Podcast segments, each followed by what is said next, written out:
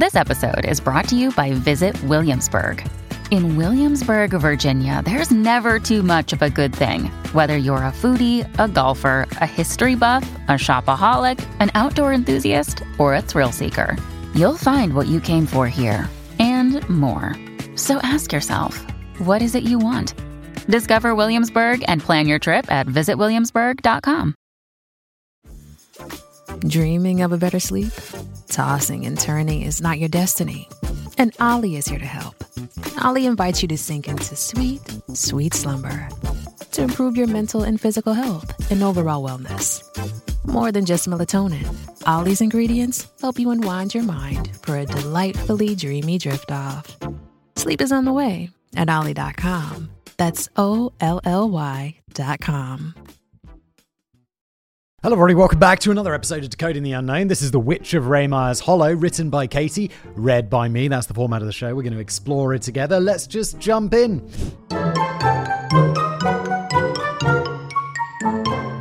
So, you know our curses and witchcraft aren't real, right? Yes, Katie, I absolutely do. None of it's real.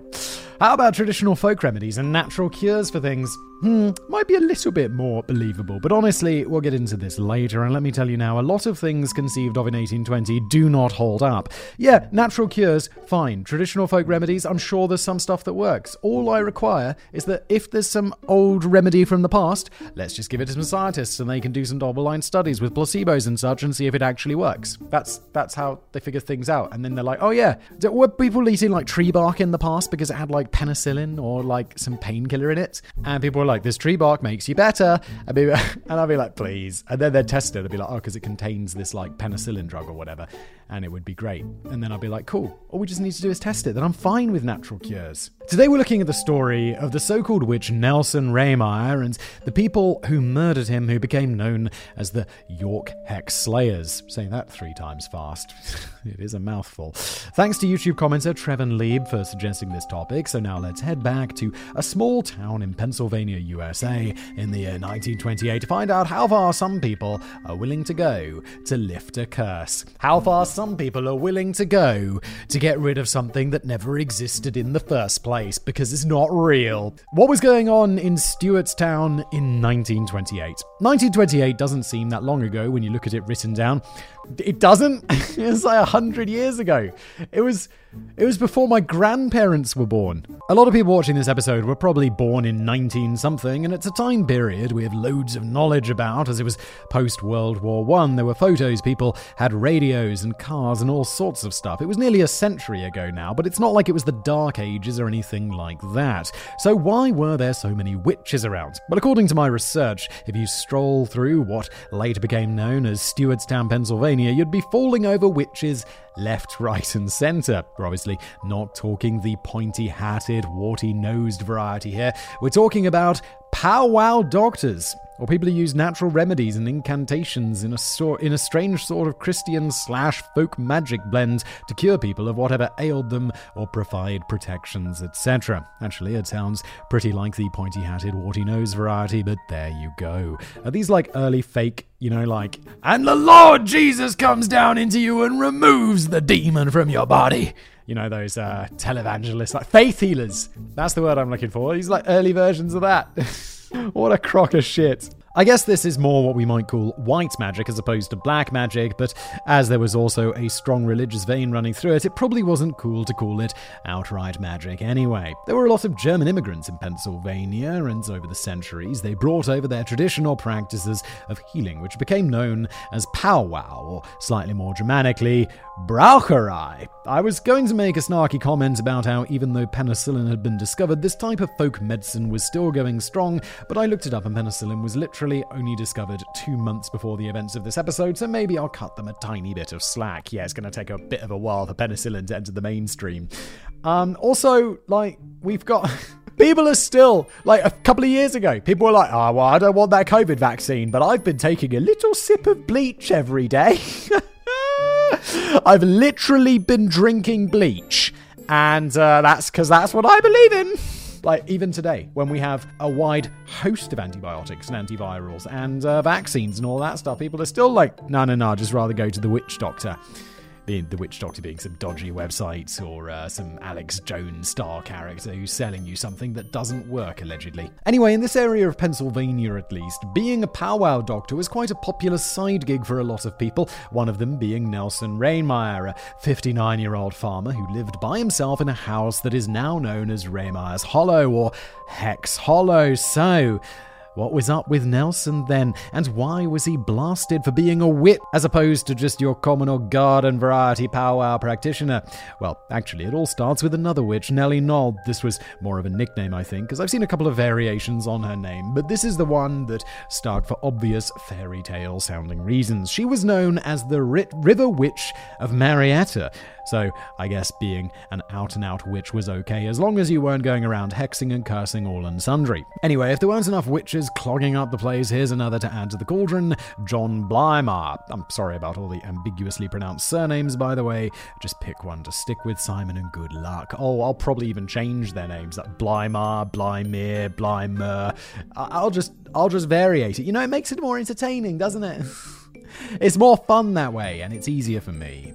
It's good for engagement as well. This also goes out on YouTube, so there's a comment section below, and they, people will be like, oh, Simon, it's actually blah, blah, blah, And uh, thank you for the engagement. The Three Witches. John Blymer was born in 1895 and had met Nelson Rehmeyer when, when he, John, was a child. Rehmeyer had successfully performed a powwow remedy on him to cure him of a supposed hex that was causing him to waste away. Later on, Blymer worked on Rehmeyer's farm digging potatoes, so they definitely knew each other. According to the Encyclopedia of Witches, Witchcraft, and Wicca, Rehmeyer was seen as, quote, a brooding giant of a man who reportedly could conjure Beelzebub uh, one of the major demons of hell. Better make sure you dig those potatoes properly then, boy. As he grew older, Blymer wasn't a particularly charismatic or popular chap, but he also dabbled in powwow cures, and according to the encyclopedia again, he had modest successes as a witch by the time he was 17, however, Blymer started to be afflicted by the wasting disease he'd had as a child and had been unlucky with money. He began to think that the hex was back and he started to become obsessed with finding out how to break the curse. He needed to find out who had cursed him in order to lift it, and he spent an absolute ton of money asking other witches to perform spells to work it out, but nothing ever came of it, and the hexer was still unknown. What a surprise. It's, it's kind of weird that a guy who's like sort of a witch himself goes to other witches. Because if you're a witch yourself aren't you like well no it's not real. Or are you that delusional? Because i know there's people who are like think they're witches today and do curses and shit like edgy teenagers or whatever. And it's like but you know it's not real because it doesn't work. It's never worked. And you see that firsthand. So why would you then think that it works for other people it's got to be just some delusion, right? Blymer's health continued to be bad, and eventually, by 1928, at the age of 33, he was ill, divorced, and suffering from other episodes of frequent bad luck. He met a 14 year old called John Curry, who had a very hard life thus far, and also thought he had a hex on himself. With this small piece of validation, the two became friends, and Blymer's search for the person who'd hexed him carried on. Eventually, he found old Nellie Noll and apparently had six sessions with her at $5 a pop. That's a lot more money today. I guess that's why being a witch was so popular adjusting for inflation. That cost Blymer over $80 a time. Wow. And is that expensive? I feel like if you go to the, the I don't know, how much is the doctor in America if you don't have insurance? It's probably more than $80. And that's what these guys thought they were doing. They thought they were getting some cure for some problem. It's going to cost more than $80 to go to the doctor, right? In like America without insurance. Surely. Doctors are expensive. I know medical school is expensive. They got to pay those bills and had seen over 20 witches prior to finding Noll. I think I can see where his money problems were coming from. Eventually, obviously not in the first session, you've got to keep them coming back for more. Noll revealed to Blymer that the person who had cast the hex over his life was none other than Nelson Rehmeyer. By this point, Rehmeyer was estranged from his wife and children, was living by himself in the two-story home on his farm. Blymer was surprised that his old acquaintance was actually a powerful witch who had cursed him so effectively, but he now knew that he had to lift the hex. Is he going to murder this dude? Just because some woman told him that he had a had a hex put on him by this dude. None of this is real. None of them are real. They're all just telling each other a story, and someone's going to get murdered. According to Noel, he either had to cut off a lock of Raymar's hair and bury it six to eight feet down, or he had to find and burn Raymar's copy of what was basically the Powwow Bible, a famous book called Powwow or The Long Lost Friends by John, George Hohman. Well, that's actually not too bad. Just go nick his book and bury it in the grounds. Not complicated. Oh, sorry, he had to burn the book or bury the hair. I feel both of these are not really insurmountable. Definitely a lot lighter than murdering him, which is just what I assumed had to happen. This because he dies, right? Didn't we say he died? The, the, the main dude, the Rehmeyer dude? This had originally been published in 1820 and collected together all the traditional remedies and incantations that were practiced by the Pennsylvania Dutch community. More on this in a second. Handily Noel told Blimey that Rehmeyer had also hexed his friend John Curry and another man who had recently asked Blimey for help. This other cursed man had a son called Wilbert Hess who was about 18. Oh my god. Could there be more characters in this story? okay, now the stage is set for the final showdown. But first, I want to sidetrack for a minute to give Simon a bit of a laugh. Oh, I'm enjoying I'm having a laugh already because it's all so silly. There have been mentions of powwow and incantations so far, so let's take a look at some of the examples given in the book The Long Lost Friends. I suppose this will come off as us mocking the beliefs of a bunch of early 20th century rural types, but honestly, you need to hear some of these things. Oh, I got no problem mocking people. Have you listened to this channel before? Mocking people is my thing. Here's what to do if somebody's saying untrue things about you. This is a quote. A good remedy against calumniation or slander. Take off your shirt and turn it wrong side out, and then run your two thumbs along your body, close under the ribs, starting at the pit of the heart, down to the thighs. oh, so you're just like doing this? with your shirt off? I'm just like, if you're listening to this, I'm doing what they described from like the pit of the heart, so I guess like the sternum, down the ribs to the thighs. Just doing this over and over again. what are you doing? The good news is now one's now no one's going to be slandering me anymore. I'll go onto Twitter and no one's talking shit about me. It's going to be wonderful. I'll just do it every morning. And hey, that's all there is to it. And if it doesn't work, you obviously weren't starting from the pit of your heart properly. Here's another one that apparently Blimey himself practiced effectively. A very good and certain means of destroying the wheel in the eye. Take a dirty plate. If you have none, you can easily dirty one. no shit. And the person for whom you are using sympathy shall in a few minutes find the pain much relieved. Wait, what are you doing with the plate? You're just taking the plate? Oh, okay, sorry, it's old, like, descriptions of things. They don't always get it in the right order.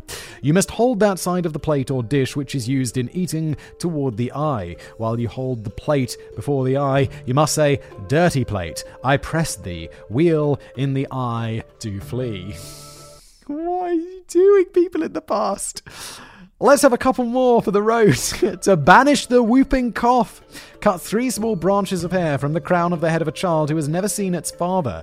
Sew this hair up in an unbleached rag and hang it around the neck of the child having the whooping cough. The thread with which the rag is sewn must also be unbleached. What are you talking about? Again, it's a great example of like how they wrote shit in the flaw in the past. This is the sort of thing. Like, I have a lot of writers who write scripts for me, obviously. If a writer wrote that, I'd be like, yo, just say unbleached thread. Don't say sew it with a thread. The thread which has to be um, the thread also has to be unbleached. Just say unbleached thread.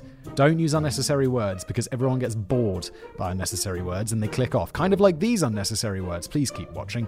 Imagine if you were the only child in town who hadn't seen their father, the money you could make selling hair.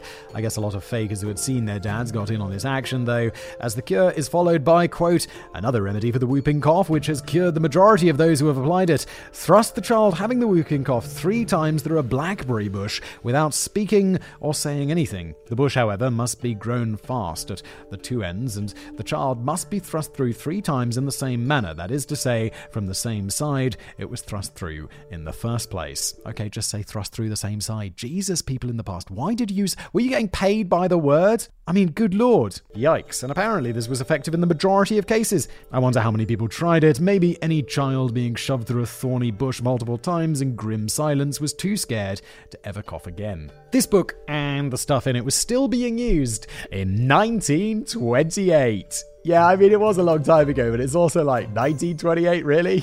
The First World War was done. But we're still like, push the kid through the blackberry bush. He's got that whooping cough. I mean, I get that there are things you can make from herbs and plants that will cure things, but some of this stuff is totally ridiculous. Anyway, Nellie Noll had, jo- had told John Blimey to find Raymer's copy of the book and burn it, and lo, the hex would be lifted. Blimey was a bit scared of Rehmeyer's powers, however, so he asked his young friends John Curry and Wilbert Hess to help him, and thus the seeds for the death of the witch were sown. The witch is dead dead. The three men turned up at Raymar's farm one day, but he wasn't there, so they popped in to ask his estranged wife where he was, and she said he was probably in town visiting his new lady friends. They went back past his farm much later that night and saw a light on, so they decided to try again. Blimey chickened out of confronting Raymere about uh, the hex, though he was also sure Raymere was much more powerful than him and had already worked out what they were trying to do. The three visitors spent the night at the farm before leaving the next morning. Blimey now put a plan in place, and after buying some rope, the three men once again went to Raymer's farm on the night of November the 27th, 1928. They confronted Raymer about the book, but he denied having any knowledge of it. Things got heated, and Blimey attacked Raymer, with Curry and Hess holding him down. He was tied and strangled with the rope, while also being beaten with a block of wood and kicked until he was dead. The clock in the kitchen stopped at one minute past midnight on what was now Thanksgiving Day. Okay, so they did end up murdering him. Dude, all you had to do, even if he doesn't want to give you the book, just take a piece of his hair and bury it six feet underground. They were you were told that's just as effective as the book thing. So they're like, well, if you don't tell us where the book is, we're gonna take a lock of your hair, and it'd be like, all right, cool.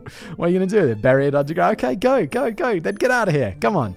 Blimey felt immediate relief from the lifting of the curse and said, Thank God, the witch is dead. Oh, okay, so if you kill him, the curse is also lifted as well? Okay, well, we didn't need to, did we? Not hadn't said anything about killing to lift the curse, but I guess it must have worked anyway. The men then trashed the place, found a few coins to take, and set Ray Mears' body and the house on fire to destroy all evidence of their crime. Strangely, though, the flames went out, and even though the house was a wooden one, it failed to burn. The body was discovered two days later when a neighbor of Raymere noticed that his mule hadn't been fed and was making a lot of noise. Because Blimere and his chums had spoken to Raymere's wife about his whereabouts, police quickly honed in on them and they were all arrested without fuss, with Blimere readily confessing to what they'd done. Ah, oh, you guys are gonna get hanged.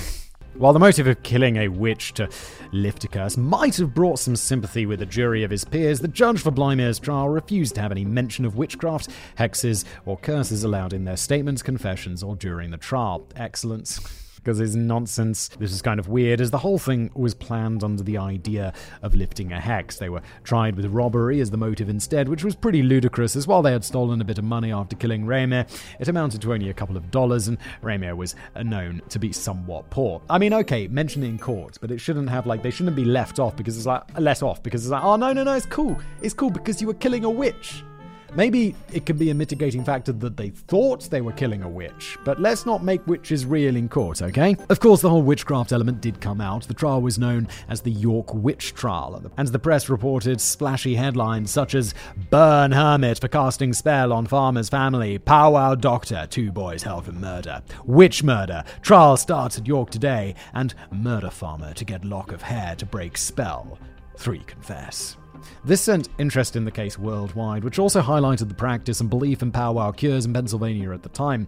Far from being some hush hush under the table type thing, being a powwow doctor was big business, with some getting paid large sums and even getting deeds to people's farms for payment to protect them or shove their kids through blackberry bushes. The York County Medical Society lamented the number of children dying from lack of proper medical intervention, and the whole thing was very embarrassing to York County. In the end, though, justice prevailed, and all three men, even John Curry, who was only 14, were found guilty. Curry and Blimey got life sentences, and Hess was sentenced to between 10 and 20 years. Curry and Hess were actually paroled in 1934 after serving only five years or so. Blimey was eventually paroled in 1953 after serving only 23 years in prison. Only 23 years. oh, I'm sorry, it does say over. It says over 23 years. I was like, look, how are you going to look at it? 23 years is a long time in prison. They all returned back to York County, living crime free and quiet lives. Was this actually justice, though? As mentioned, Curry was 14 years old when he was sentenced to life in prison, although he was let out a lot earlier. He was a believer in curses, hexes, and witches, and had been badly let down by the adults in his life, making it easy for him to fall in with Blymere's plans. Wait, Curry got out after 10 or 20 years, he was paroled after only five years. So he was 14, he was paroled after five, he got out at 19. If we're making an argument for him being overly punished, I don't think that's really fair. I think that's fine he was involved in murdering someone. He probably, like, under the modern definition of the law, did murder someone, and he got out by the time he was an adult. I say that's fine. I think him being 14 is a huge mitigating factor, but being let out by the time you're an adult, that seems okay. Blymere himself was also clearly suffering from some sort of mental illness. Okay, I didn't know that. That's obviously a factor as well. As well as the frantic and expensive consultations with various local witches. Oh, I'm sorry, Blymere's the, uh, he's the other dude. He's not 14. He'd been through this whole thing with his life, and yeah, yeah, had that crazy times. He was convinced it was his wife who'd cursed him at one point, and his father in law ended up getting him committed to a psychiatric hospital with a diagnosis of borderline psychoneurotic. After 48 days being there, however, Blymere left by just walking out. His wife divorced him, and no further attempts were made to help him. And this is where it gets dicey for us looking back at the case now, because it wasn't strange or abnormal to believe in hexes and being cursed in this part of the world at the time. It seemed to be quite the norm, in fact, so the mental states of, per- of the perpetrators weren't really seen as a factor in the case. Nowadays, any murder case involving mentions of witchcraft or curses are looked at very differently, but it must be said that while it was considered an embarrassment back in 1928, even now there are traditions like powwow healing carried out all over the world. Sure, if it ain't broke, don't fix it, but if your child has whooping cough, best to take them to the doctor. Raymere's Hollow today. Because it's out in the middle of a field in a quiet area and a grisly murder with occult overtones happened there, it's no surprise to learn that what is now referred to as Raymere's Hollow or Hex Hollow has quite the spooky reputation.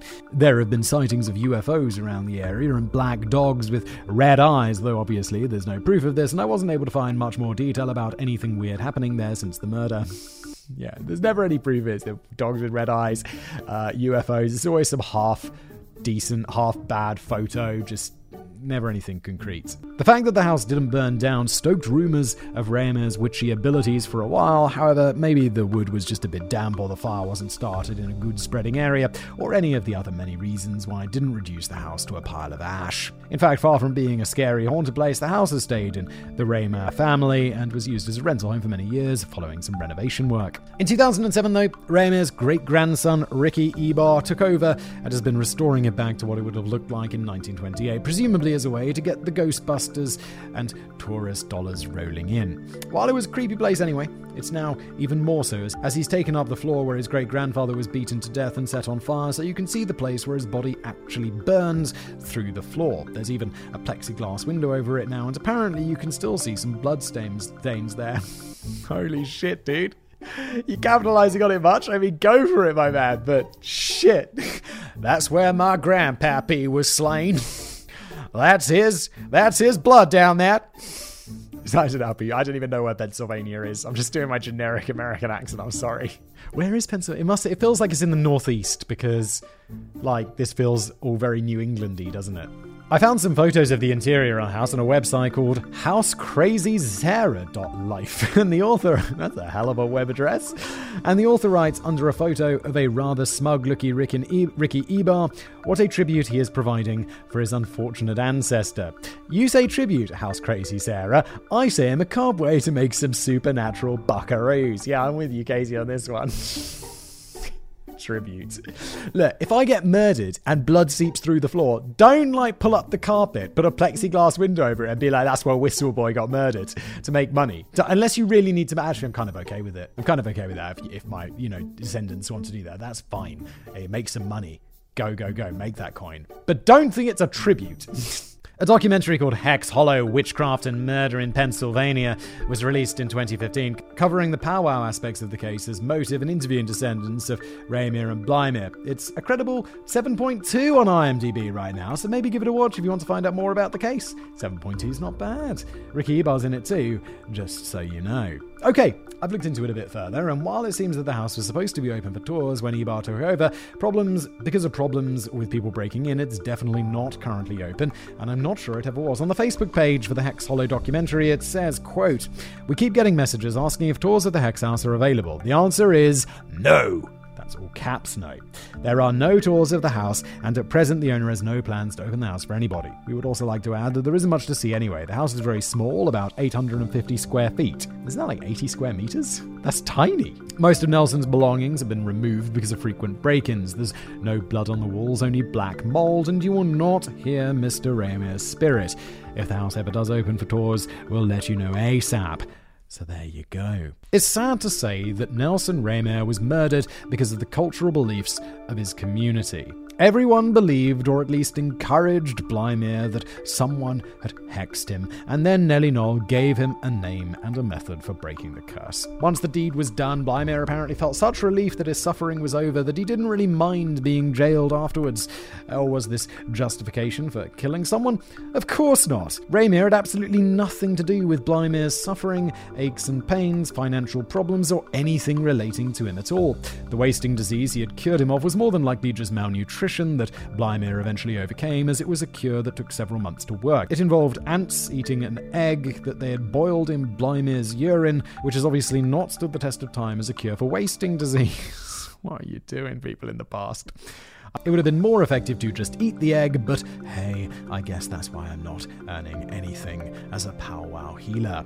Why Noll named Rymir is not known. Maybe Blymir suggested the name and she agreed, or she had her own axe to grind with him. She didn't instruct Blymir to murder him, however, just get some of his hair or destroy his powwow book. For all his supposed witch powers, it seems that Rymir wasn't really that difficult to destroy after all. Almost as though he was really just a normal man. yeah, what? Maybe he was. Could he have been? Yes. This has been an episode of Decoding the Unknown. A short one today, or relatively short. Hope you enjoyed it. If you did, smash that like button. Don't forget to subscribe. If you're enjoying this in its podcast form, please leave a review. And I'll see you next time.